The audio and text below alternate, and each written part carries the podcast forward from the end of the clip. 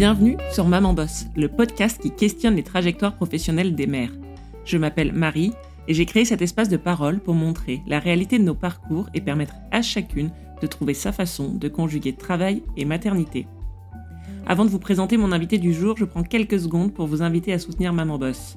Si vous aimez ce projet, le moyen le plus simple et le plus rapide de le faire connaître, c'est tout simplement d'en parler autour de vous. Si des épisodes vous sont utiles, ils le seront sans doute à d'autres mamans boss qui vous entourent. À vos amis, à vos cousines, à vos voisines, touchez-en un mot aux femmes autour de vous. Le bouche à oreille reste le moyen le plus efficace pour faire grandir le podcast. Je préfère vous prévenir qu'aujourd'hui nous allons aborder un thème difficile, celui du deuil périnatal. Cela fait très longtemps que j'ai envie de recueillir le témoignage d'une femme qui a traversé cette épreuve, parce que j'ai à cœur de visibiliser toutes les mères. Il m'a fallu du temps pour me sentir prête à réaliser cet épisode, le temps aussi de trouver une invitée pour parler de ce sujet.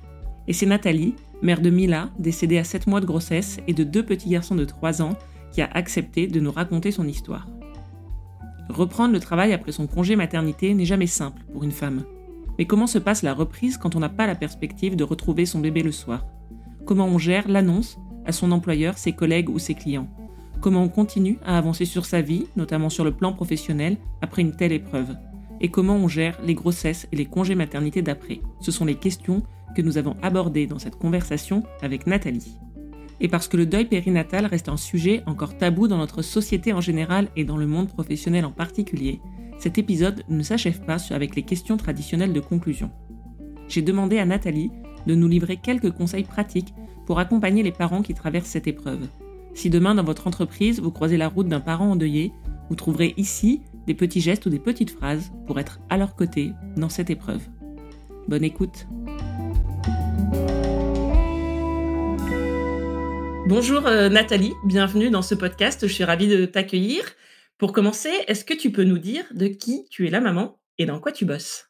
Bonjour Marie, merci de m'accueillir. Donc moi je suis la maman de trois enfants. Mila, qui, euh, est décédée, qui est née sans vie, et euh, des jumeaux, Coco et Mathis, qui ont trois ans et demi. Et je bosse dans les médias, je bosse dans une boîte qui en gros monétise des contenus sur les réseaux sociaux pour des youtubeurs et des influenceurs. Comment a commencé ta vie professionnelle? Est-ce que c'est dans ce, cet univers-là que tu as toujours exercé? Alors, ma vie professionnelle, moi j'ai fait une école de commerce, donc plutôt une formation d'acheteuse euh, et mon premier euh, travail à la sortie euh, de, de, mon école de commerce, j'étais acheteuse dans les shorts de bain. donc je travaillais avec les usines en Asie et je négociais les prix. J'ai fait ça pendant trois ans et demi et puis ensuite je suis arrivée un peu par hasard, un peu par connaissance aussi, comme acheteuse dans une boîte qui distribuait des films de sport extrême profil plutôt commercial euh, de distribution. Et de fil en aiguille, en fait, cette boîte a été rachetée il y a quelques années. Et donc maintenant, euh, je travaille sur euh, les médias avec un poste un peu moins commercial, un peu plus administratif. Et alors sur le sujet maternité, est-ce que toi, tu as toujours voulu avoir des enfants? Est-ce que pour toi, c'était évident Oui, oui, carrément. Euh, bah, j'ai toujours voulu avoir des enfants. C'était même euh, mon rêve d'avoir des jumeaux parce que je suis jumelle. Donc euh, j'étais un peu persuadée, convaincue, ou en tout cas j'espérais beaucoup que ça m'arriverait. donc je t'expliquerai après. On a un peu triché parce qu'on a fait une five, mais en tout cas je voulais avoir deux ou trois enfants, en sachant que trois c'était si la deuxième fois c'était des jumeaux. Ça faisait toujours partie de mes projets de vie. Après, bon, j'étais quand même raisonnable dans le sens où j'attendais de trouver euh, le bon et puis aussi euh, d'être plutôt bien installée dans la vie, d'avoir euh, j'avais pas mal voyagé pendant ma vingtaine, j'ai fait un tour du monde. C'était pas non plus pressé pressé. En fait, j'avais un peu dans l'idée de, de m'y mettre vers mes 30 ans. Voilà. Et alors, à quel moment est arrivée cette envie de concrétiser ce projet-là, cette envie de premier enfant? T'en étais où dans ta vie personnelle et dans ta carrière? Eh ben, c'était l'année de mes 30 ans. En fait, j'avais rencontré un, un voyant euh, à Hong Kong euh, qui m'avait fait de la numérologie, qui m'avait dit que j'aurais un enfant l'année de mes 30 ans, et je crois que ça m'avait un peu conditionné aussi. Euh, à ce moment-là, avec Nico, on était ensemble depuis 6 ans, 6 ans et demi. On avait acheté un appartement. Enfin, on était, on était bien installés ensemble et les gens faisaient déjà des réflexions et même des paris sur quand est-ce qu'on s'y mettrait. Je trouvais ça un peu, un peu lourd. Mais voilà, on a vraiment pris le temps d'avoir fini les travaux de notre appartement. On était tous les deux en CDI. Il y avait aussi dans la boîte dans laquelle je travaillais euh, un espèce de pas d'omerta, mais on sentait bien que euh, les patrons étaient pas très très pro congé mat et j'avais pas envie d'être la première à, y passer. Et heureusement, il y a eu quelques euh, quelques mamans avant moi qui enfin, quelques collègues qui ont fait des bébés avant moi. Donc, je voulais pas être la première. Donc, j'attendais aussi un peu. Et puis, il y a eu au début, dans les premières années, je voyageais énormément, donc je me voyais pas avoir un bébé à ce moment-là. Et puis quand on a décidé de s'y mettre, on était euh, revenu dans un rythme un peu plus relax, euh, travaux finis, euh, voyage un peu moins. Donc donc c'était le bon moment, l'année de mes 30 ans. Et ensuite, par contre, ça n'a pas fonctionné comme on voulait. Et heureusement, j'ai eu une gynéco qui était assez compréhensive et qui nous a fait faire assez rapidement des tests pour savoir si on était infertile. Et on a vu très vite qu'on avait des soucis, donc on est parti en PMA assez rapidement. Est-ce que tu peux nous raconter ce, parcours-là et puis ensuite peut-être le début de ta grossesse? Ça faisait à peu près un an qu'on essayait. Euh, première FIV, euh, beaucoup d'ovocytes, mais euh, un seul embryon et qui n'a pas tenu. Deuxième FIV, à peu près pareil. Ensuite, j'ai fait une fausse couche. J'ai fait une grossesse spontanée et une fausse couche assez rapide. Donc, on était déçus, mais bon, voilà, c'était au tout début de la grossesse. Et quelques mois après, troisième FIV et enfin enceinte. On transfère deux embryons. Il y en a un qui s'accroche. Et c'était notre petite Mila.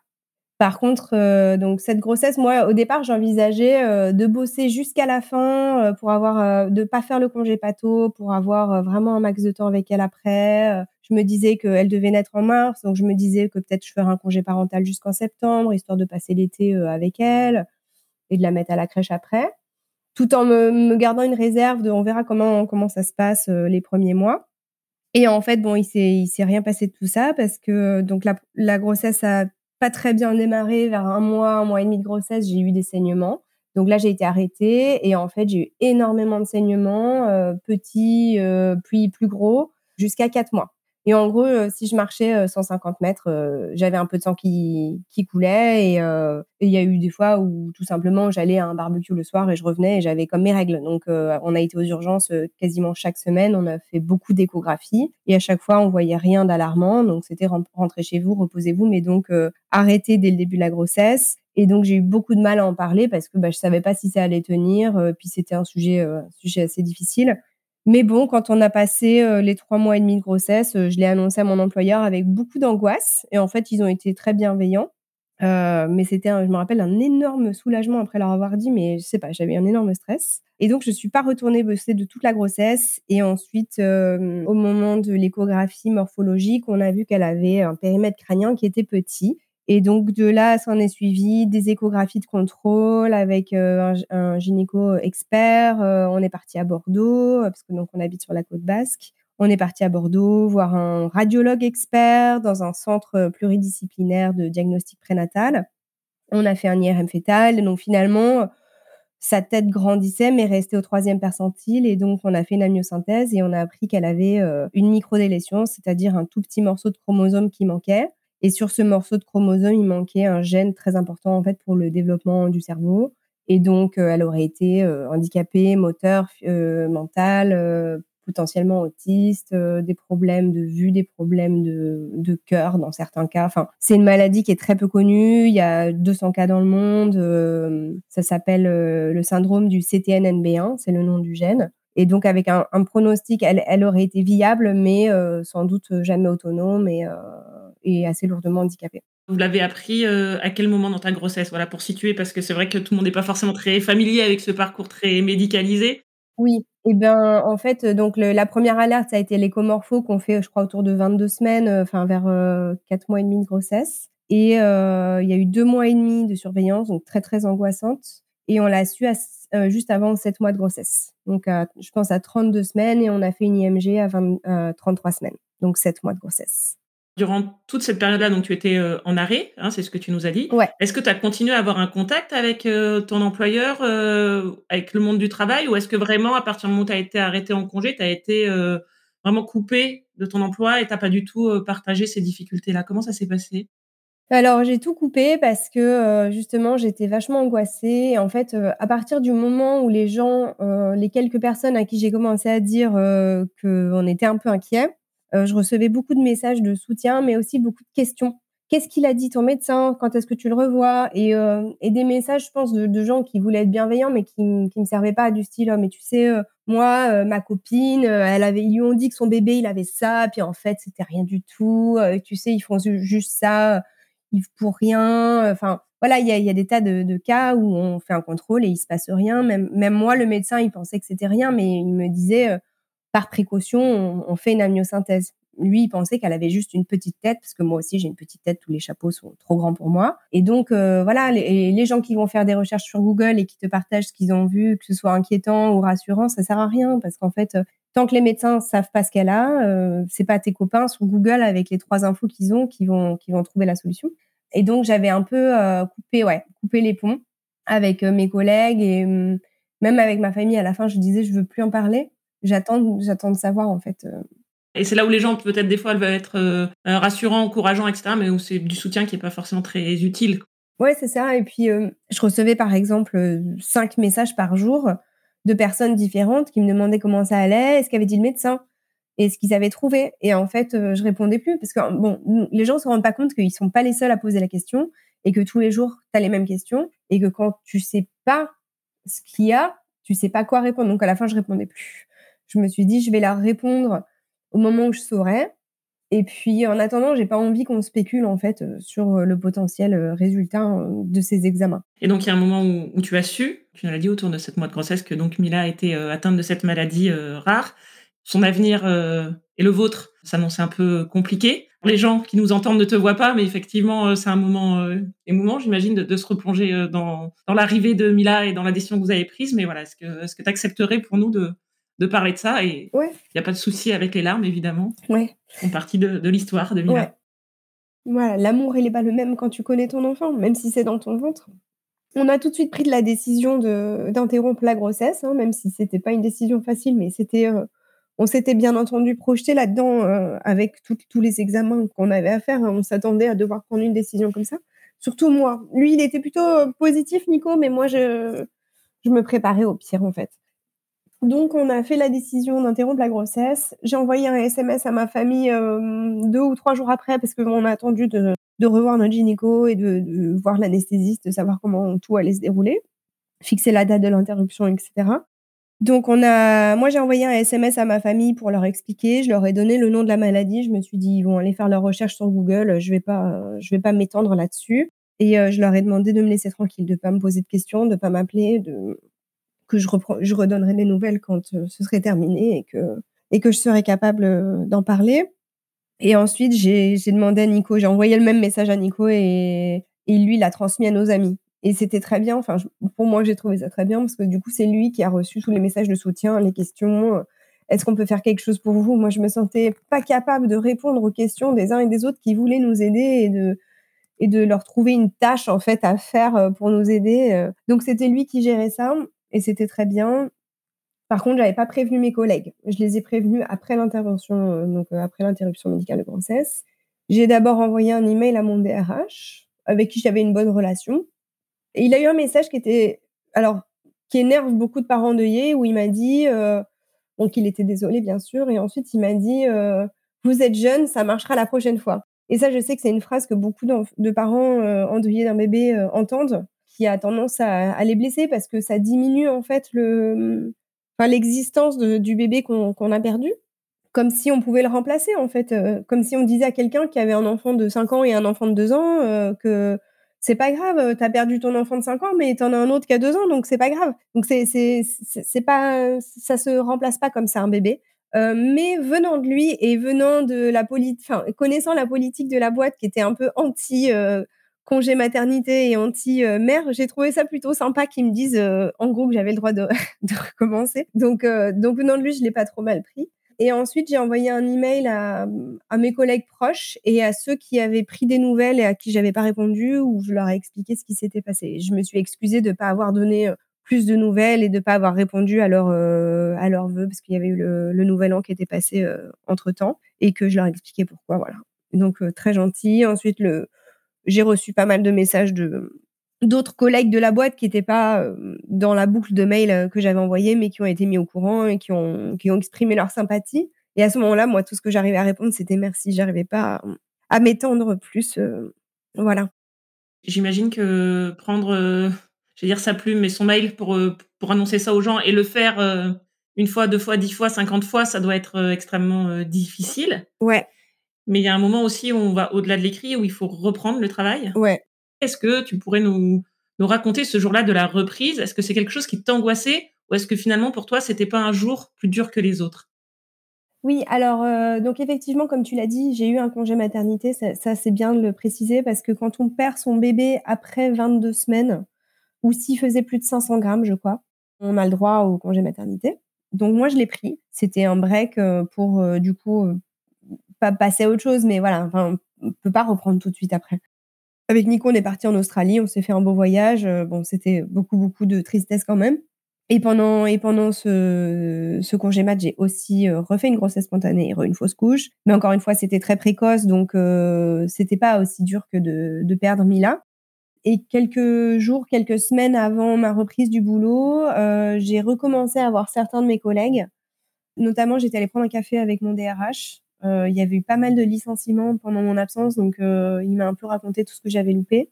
Voilà, j'a j'avais repris, heu, le contact avec quelques personnes avec qui j'étais assez proche et par contre la reprise du boulot, c'était pas quelque chose que j'appréhendais vachement parce qu'en fait, j'avais besoin de m'occuper aussi la tête à autre chose. Donc j'ai repris, mais par contre le moment où je suis arrivée devant la porte, là, je me suis effondrée parce que j'avais été absente pendant, je sais pas 9 mois, enfin oui, toute la grossesse plus le congé mat, donc un peu plus de 9 mois et tout ça pour rien? Tout ça pour, heu, pour rien. J'avais un très grand sentiment d'échec. Bon après mes collègues ont été très gentils. Il y a personne qui m'a vraiment, parlé de ce qui s'était passé le jour où enfin, même quand j'ai repris. Bon, j'avais reçu des petits mots, des petits emails gentils avant donc heu, donc voilà, on en avait parlé, heu, à l'écrit, mais il y a pas grand monde qui m'a demandé enfin si, j'ai une collègue qui m'a demandé où est-ce qu'elle était enterrée. Donc j'ai trouvé ça gentil qu'elle en parle et qu'elle fasse pas comme si c'était pas arrivé. Bon, en l'occurrence, elle était pas enterrée, elle avait été incinérée, mais heu, j'ai trouvé ça gentil qu'elle, heu, qu'elle fasse pas comme si c'était pas arrivé. Bon, je suis contente parce que je travaille dans un univers, heu, où il y a pas mal de garçons, et en tout cas, il y a pas de bébés et donc ça, c'était, ma ma plus grosse angoisse à cette époque-là et pendant longtemps, ça a été de croiser des femmes enceintes et des bébés et donc heureusement, je travaillais pas dans une crèche ou dans une école maternelle. Malheureusement, quelques, semaines, mois après, j'ai eu des collègues qui sont tombées enceintes. Personne me l'a dit, je m'en suis rendue compte, ça m'a fait un choc. Heu, c'était hyper dur pour moi de de les voir et puis après je me suis mise à les éviter parce que je voulais pas entendre des réflexions du style: «Alors, est-ce qu'il bouge ton bébé?» et cetera. Des petites réflexions un peu, hem, un peu gaga qu'on peut faire à des femmes enceintes ou ou à des jeunes mamans et je pouvais pas supporter, d'entendre ça, donc je les évitais en fait pour pas entendre ça, notamment, au déjeuner, au travail. Au-delà, toi, de ta propre reprise qui a été, difficile, les grossesses de tes collègues ou le fait que qu'il y ait des femmes enceintes ou avec, des petits bébés dans ton univers professionnel, qui fassent une intrusion dans ton monde professionnel, ça, ça a été quelque chose, heu, complexe? Ouais, c'était dur parce qu'en fait, à part chez moi, heu, je vivais en centre-ville et toutes les toutes les poussettes se promenaient devant ma porte. C'était comme si à la maternité, on leur filait mon adresse. Donc on habitait au bord de la mer, donc forcément là, c'était, j'ouvrais ma fenêtre, je voyais 3 ou 4 poussettes, de bébés, enfin des femmes enceintes partout, et donc le travail, c'était un peu mon refuge, où je savais que là, j'étais dans un environnement autre que chez moi, où, heu, où on n'allait pas faire que de parler de ça et j'allais pas j'allais pas voir des bébés, mais malheureusement, il y avait des femmes enceintes et ça, ça m'a un peu enlevé, heu, cet univers safe, en fait, pour moi et heu, notamment quand elles ont eu leur bébé et qu'elles sont venues au travail avec leur bébé, là, je leur en ai beaucoup voulu parce qu'elles m'enlevaient ça. Elles m'enlevaient cet univers sans bébé et j'avais besoin de pas en voir. Il y avait que il y avait il y avait que au travail et à la maison, en fait. Après, tu vas au supermarché, tu vas dans la rue, tu vas à la plage, il y en a partout, quoi. À quel moment est arrivée, heu, l'envie ou le projet ou la concrétisation d'avoir d'autres, heu, enfants? Est-ce que ça a été, heu, immédiat ou pas? Comment ça s'est, passé? Oui, alors c'était, immédiat, immédiat, immédiat parce que bon, j'ai perdu Mila à 7 mois et j'aurais dû avoir un bébé dans les bras 2 mois après donc attendre plus de 2 mois, ça me paraissait insoutenable et puis en plus, comme on savait qu'on allait galérer puisqu'on était, heu, infertiles, heu, on s'y est remis tout de suite, donc avec beaucoup de tristesse quand même. Donc il y a eu cette fausse couche et ensuite, heu, bon, bah, on a transféré les embryons qui nous restaient de la 3e FIV, heu, en 2 fois, ça a pas marché, heu et là, j'en parlais plus à personne. Enfin, je la PMA déjà à la base, on n'en parlait pas parce que bon, bah, ça tu as pas envie qu'on te demande sans arrêt si ça marche alors que, alors que ça marche pas, quoi. Donc quand tu as pas de bonnes nouvelles à annoncer, tu préfères, au moins connaître le résultat avant qu'on te tanne pour le connaître, avant toi et donc il a fallu, heu, 1 an et demi, enfin 1 an et 3 mois pour que je retombe enceinte. On a changé d'hôpital, on est partis à Paris. On a fait une FIV à Paris et là, je suis tombée enceinte des jumeaux. Étant donné mon parcours, les fausses couches et l'IMG et les saignements, etc., ma généraliste m'avait dit euh, qu'elle m'arrêterait tout de suite. Donc, euh, j'ai fait la première prise de sang, c'était positif. J'ai fait la deuxième et là, elle m'a arrêtée. Et elle m'a, elle m'a mis en arrêt de travail à chaque fois pour des périodes de deux semaines, euh, jusqu'à ce qu'on aille à l'échographie, jusqu'à ce qu'on aille à chaque échographie suivante. Donc, c'était euh, des petits arrêts qui se prolongeaient jusqu'à l'écho suivante parce qu'on savait qu'à tout moment, ça pouvait s'arrêter. Et d'ailleurs, pendant cette grossesse-là, j'ai aussi eu des saignements. Donc, c'était, c'était stressant. Puis c'était une grossesse gémellaire, donc euh, bon, risque, risque aussi supplémentaire, mais ça, ça me, ça me stressait moins que euh, le retour de la maladie de Mila. Donc on, on savait qu'on devait faire une amyosynthèse, on me l'a proposé vers 16 euh, ou 18 semaines et j'ai dit non, je, je préfère je préfère attendre en fait qu'ils aient dépassé un terme où si jamais la l'amyosynthèse doit déclencher un, un accouchement prématuré, je préférais attendre qu'il soit viable. Donc j'ai pris sur ma santé mentale euh, pour pas prendre de risque de perdre euh, un bébé à nouveau. Et donc arrêter toute la grossesse, quasiment alité aussi, et aucun contact avec mes collègues. Mais là, pour le coup, les personnes qui étaient proches de moi, même mes amis, en fait, euh, même ma famille, j'en ai parlé à personne, mais tout le monde savait que le jour où je serais à nouveau enceinte, il faudrait pas me poser la question. Donc, donc ils n'ont pas cherché à me tirer les verres du nez non plus. Voilà. C'était ma façon de. J'ai eu besoin de le vivre comme ça pour me protéger, pour pas recevoir 5 SMS par jour qui me demandaient euh, ce qu'avait dit le médecin et quand était mon prochain rendez-vous. Et donc là, s'agissant d'une grossesse gémellaire, tu savais que ton absence euh, au travail serait peut-être euh, un peu plus importante. Est-ce que c'est comment tu as géré ça? Bon, au début, c'était donc des arrêts maladie de deux semaines, puis encore deux, puis trois, enfin voilà, jusqu'à l'écho suivante.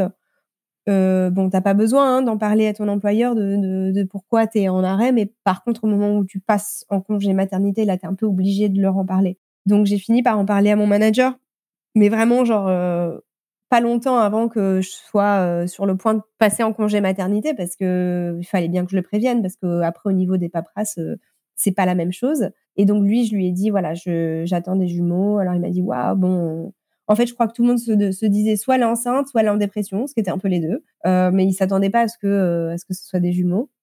Euh, mais je lui ai demandé de le garder pour lui, voilà, parce que j'étais pas prête à en parler. Et donc il y a qu'à lui et au RH en fait que j'en ai parlé. T'as pas du tout annoncé que tu étais enceinte cette grossesse-là. Tu l'as pas du tout dit avant avant ton départ et avant l'arrivée de tes de tes enfants quoi. Et ils étaient déjà nés quand je l'ai annoncé à tout le monde. mes parents, je leur ai annoncé deux jours avant la naissance parce qu'en fait, je voulais attendre d'être à 34 semaines et d'avoir euh, passé tous les grands caps, les, échos effrayantes, euh, le cap de prématurité et la myosynthèse.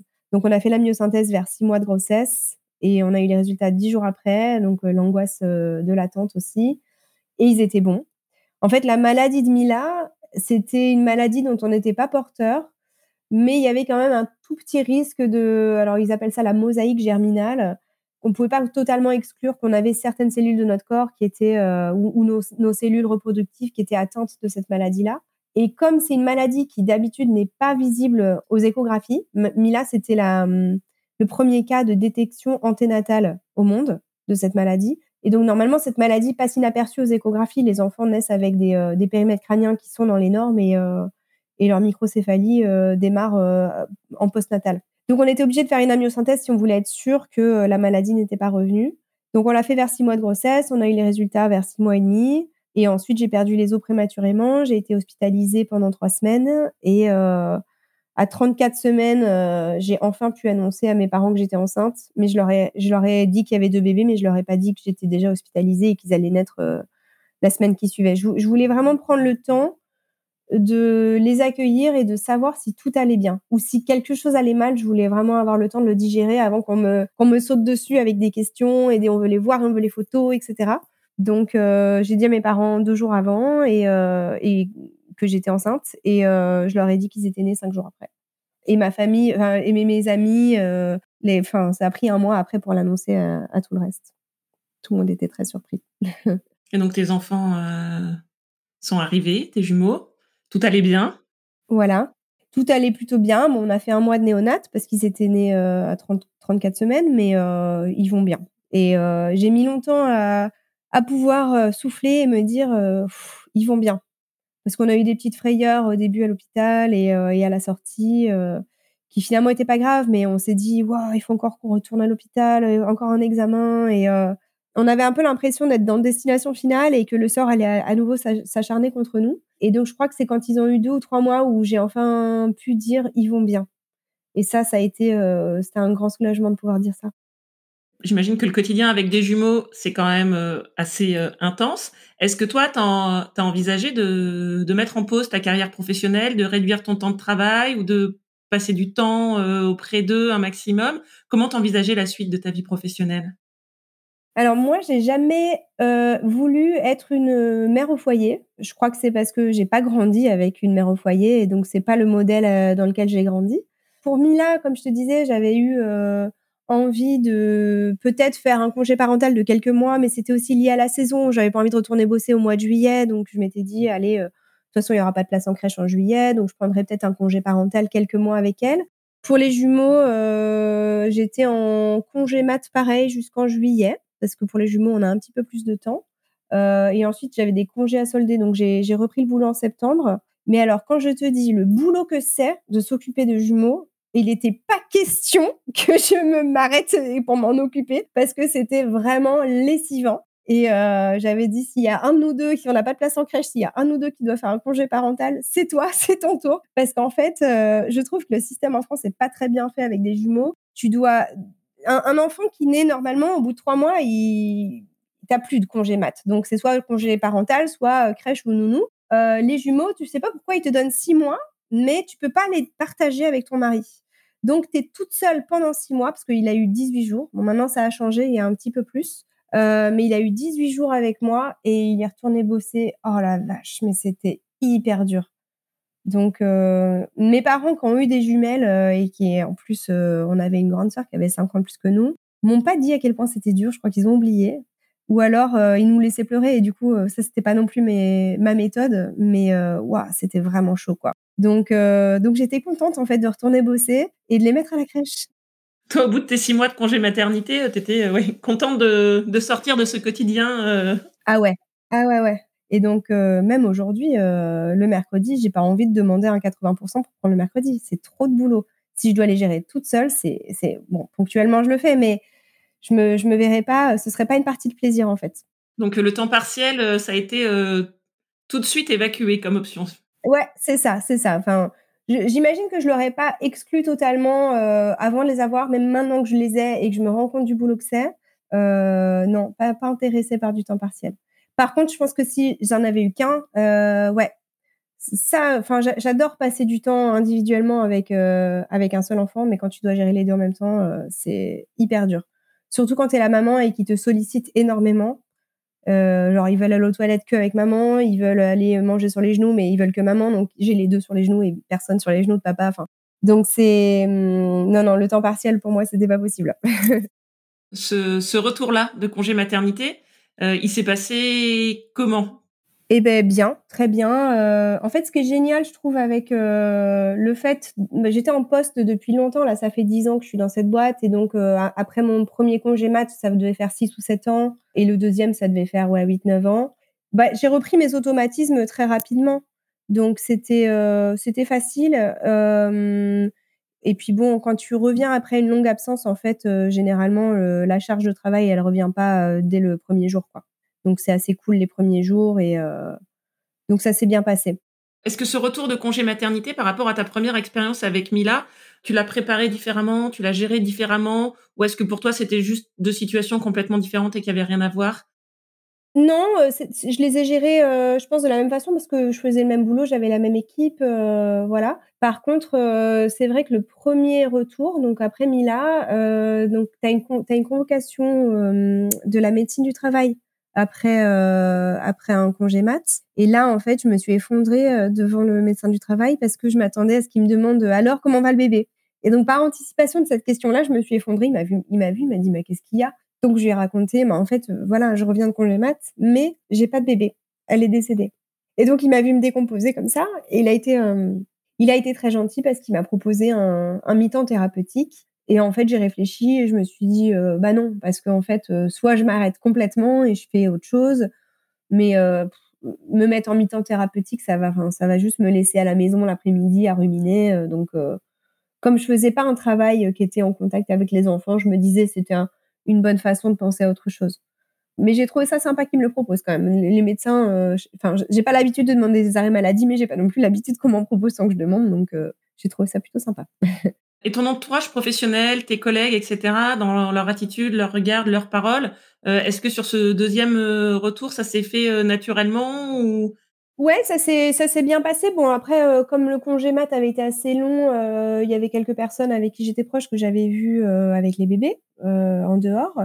Donc ça s'est plutôt bien passé. Et après, c'est vrai que revoir euh, bah, d'un seul coup ton, ton, discours, enfin les discussions que tu peux avoir avec les autres parents, c'est euh, c'est hyper intéressant. On partage des choses et euh, ça c'est chouette. Ça m'avait manqué en fait la première fois. Justement sur ce besoin d'échange et de partage, est-ce que toi ou et avec ton conjoint évidemment, est-ce que vous avez été accompagné ou est-ce que vous avez eu besoin ou envie d'échanger avec d'autres parents ou est-ce que finalement tout ce sujet alors de l'IMG, mais notamment lié euh, à la partie euh, professionnelle, c'est-à-dire ton départ, ton retour, ces questions-là, vous avez euh, échangé avec d'autres personnes ou vous êtes resté très très seul On a vu des psychologues, mais moi ça me faisait pas pas de mal, mais pas particulièrement du bien non plus. J'avais vraiment besoin d'échanger avec des parents qui avaient vécu la même chose.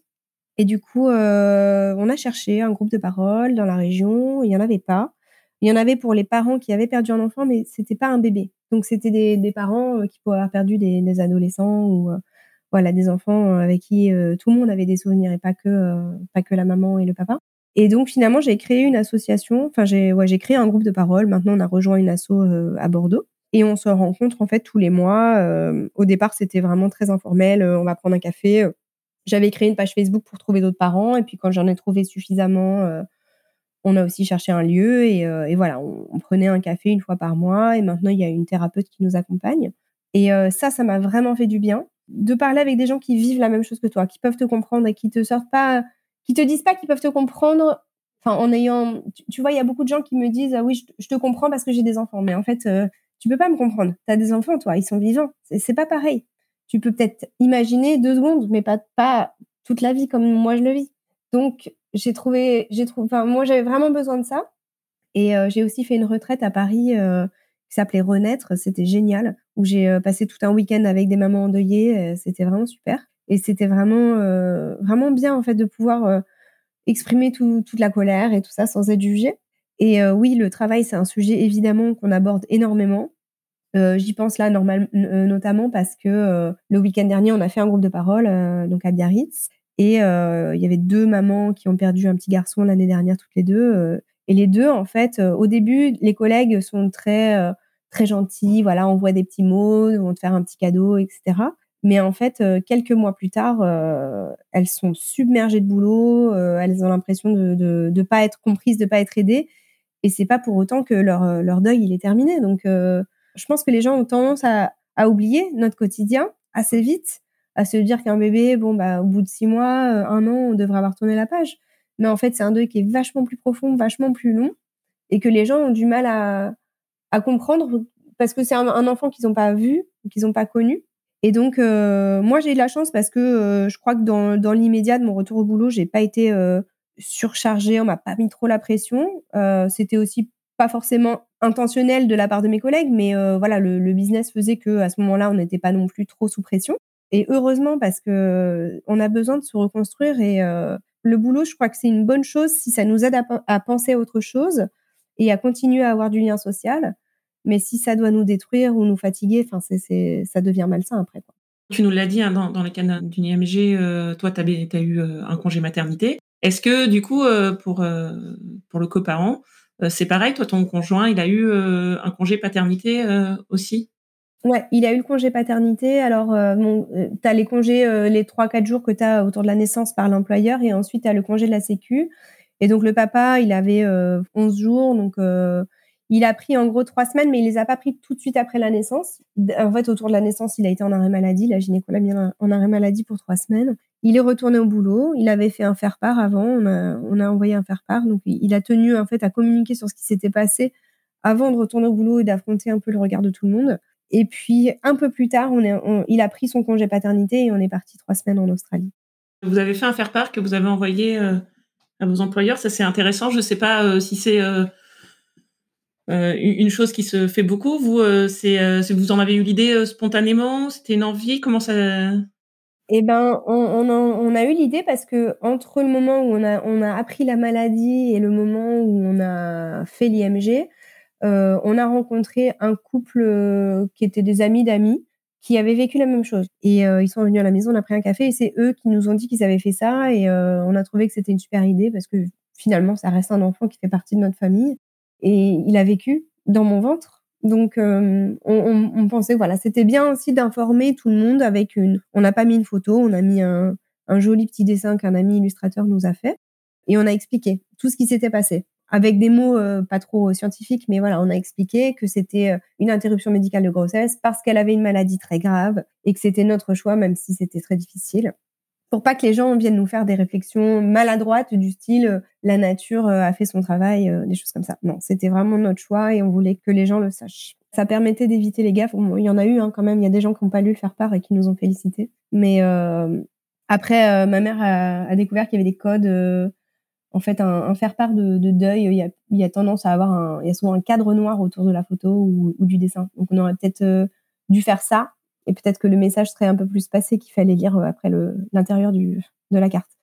Et du coup, s'il y a des gens euh, qui nous écoutent et qui demain, en tant que manager ou collègue, qui doivent accueillir des femmes qui reviennent de congé euh, maternité après le deuil de leur enfant, est-ce qu'il y a des conseils que toi, tu aimerais délivrer, des choses à dire ou peut-être à l'inverse des choses à ne pas dire qui peuvent blesser? J'aimerais bien que tu nous éclaires un petit peu sur ce sujet-là. alors, c'est valable pour les mamans endeuillées et, et les papas endeuillés. Hein, donc, si, vous avez un collègue euh, homme qui a perdu son bébé, c'est valable aussi pour lui. Alors, des petites choses que moi j'ai bien aimées. Euh, j'ai un collègue qui m'avait euh, acheté une boîte de thé. moi, j'adore le regret de Twinings. Alors, il m'avait acheté une boîte de thé et il m'avait acheté des Pims parce que je lui en piquais tout le temps. Donc, voilà, c'était un peu de réconfort qui m'attendait sur mon bureau quand je suis arrivée. Ça, c'était sympa. Je pense que pour, pour les aider, on peut ranger un peu leur bureau, le rendre accueillant. Moi, il y avait des crottes de souris sur mon bureau. Donc je pense, je pense que honnêtement, c'était, ça faisait pas longtemps qu'elles étaient là, mais bon, j'ai passé la première matinée à nettoyer les crottes de souris sur mon bureau.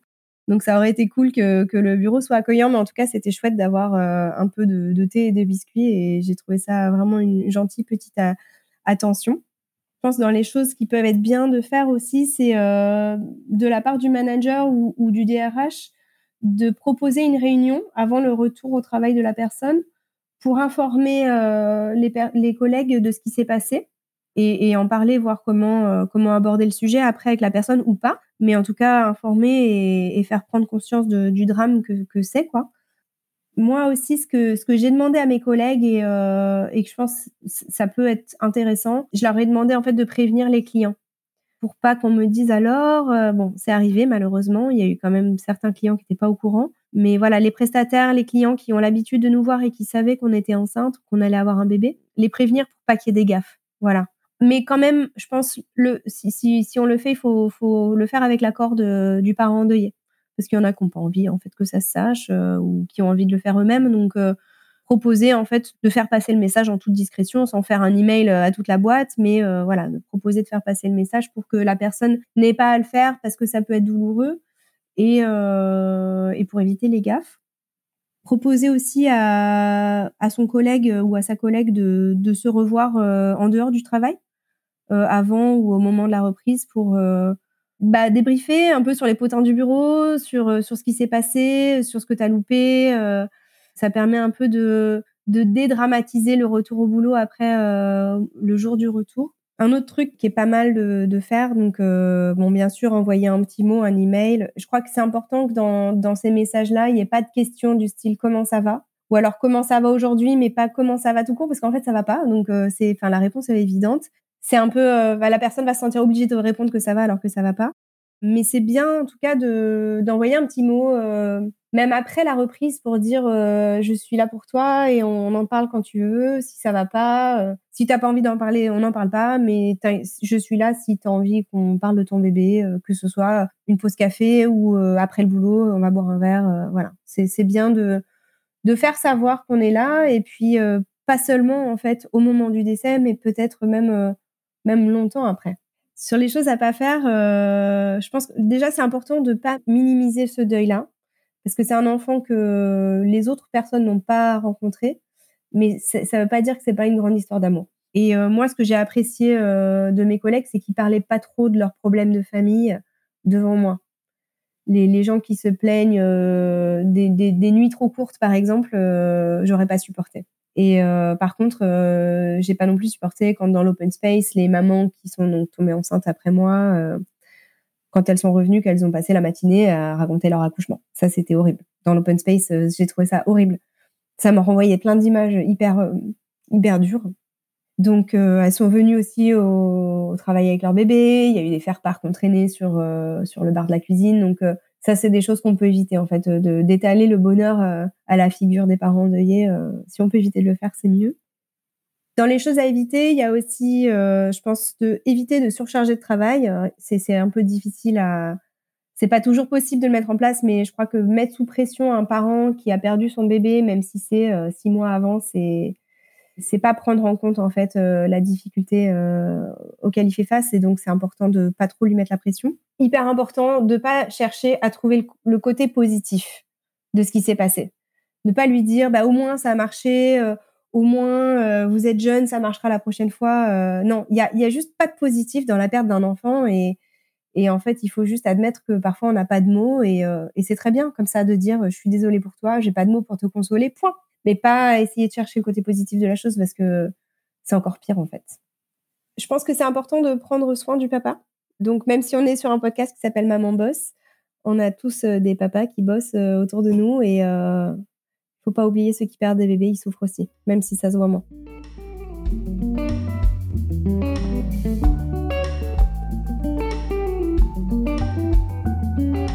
Je remercie Nathalie d'avoir accepté de revenir sur son parcours et d'avoir partagé avec nous son histoire. Si vous pensez que les conseils de fin peuvent être utiles à d'autres personnes autour de vous, n'hésitez pas à leur parler de cet épisode. Et si vous souhaitez prolonger la conversation, je vous invite à me retrouver sur Instagram, at le podcast. Je vous dis à très vite pour un nouvel épisode, et d'ici là, Maman Boss,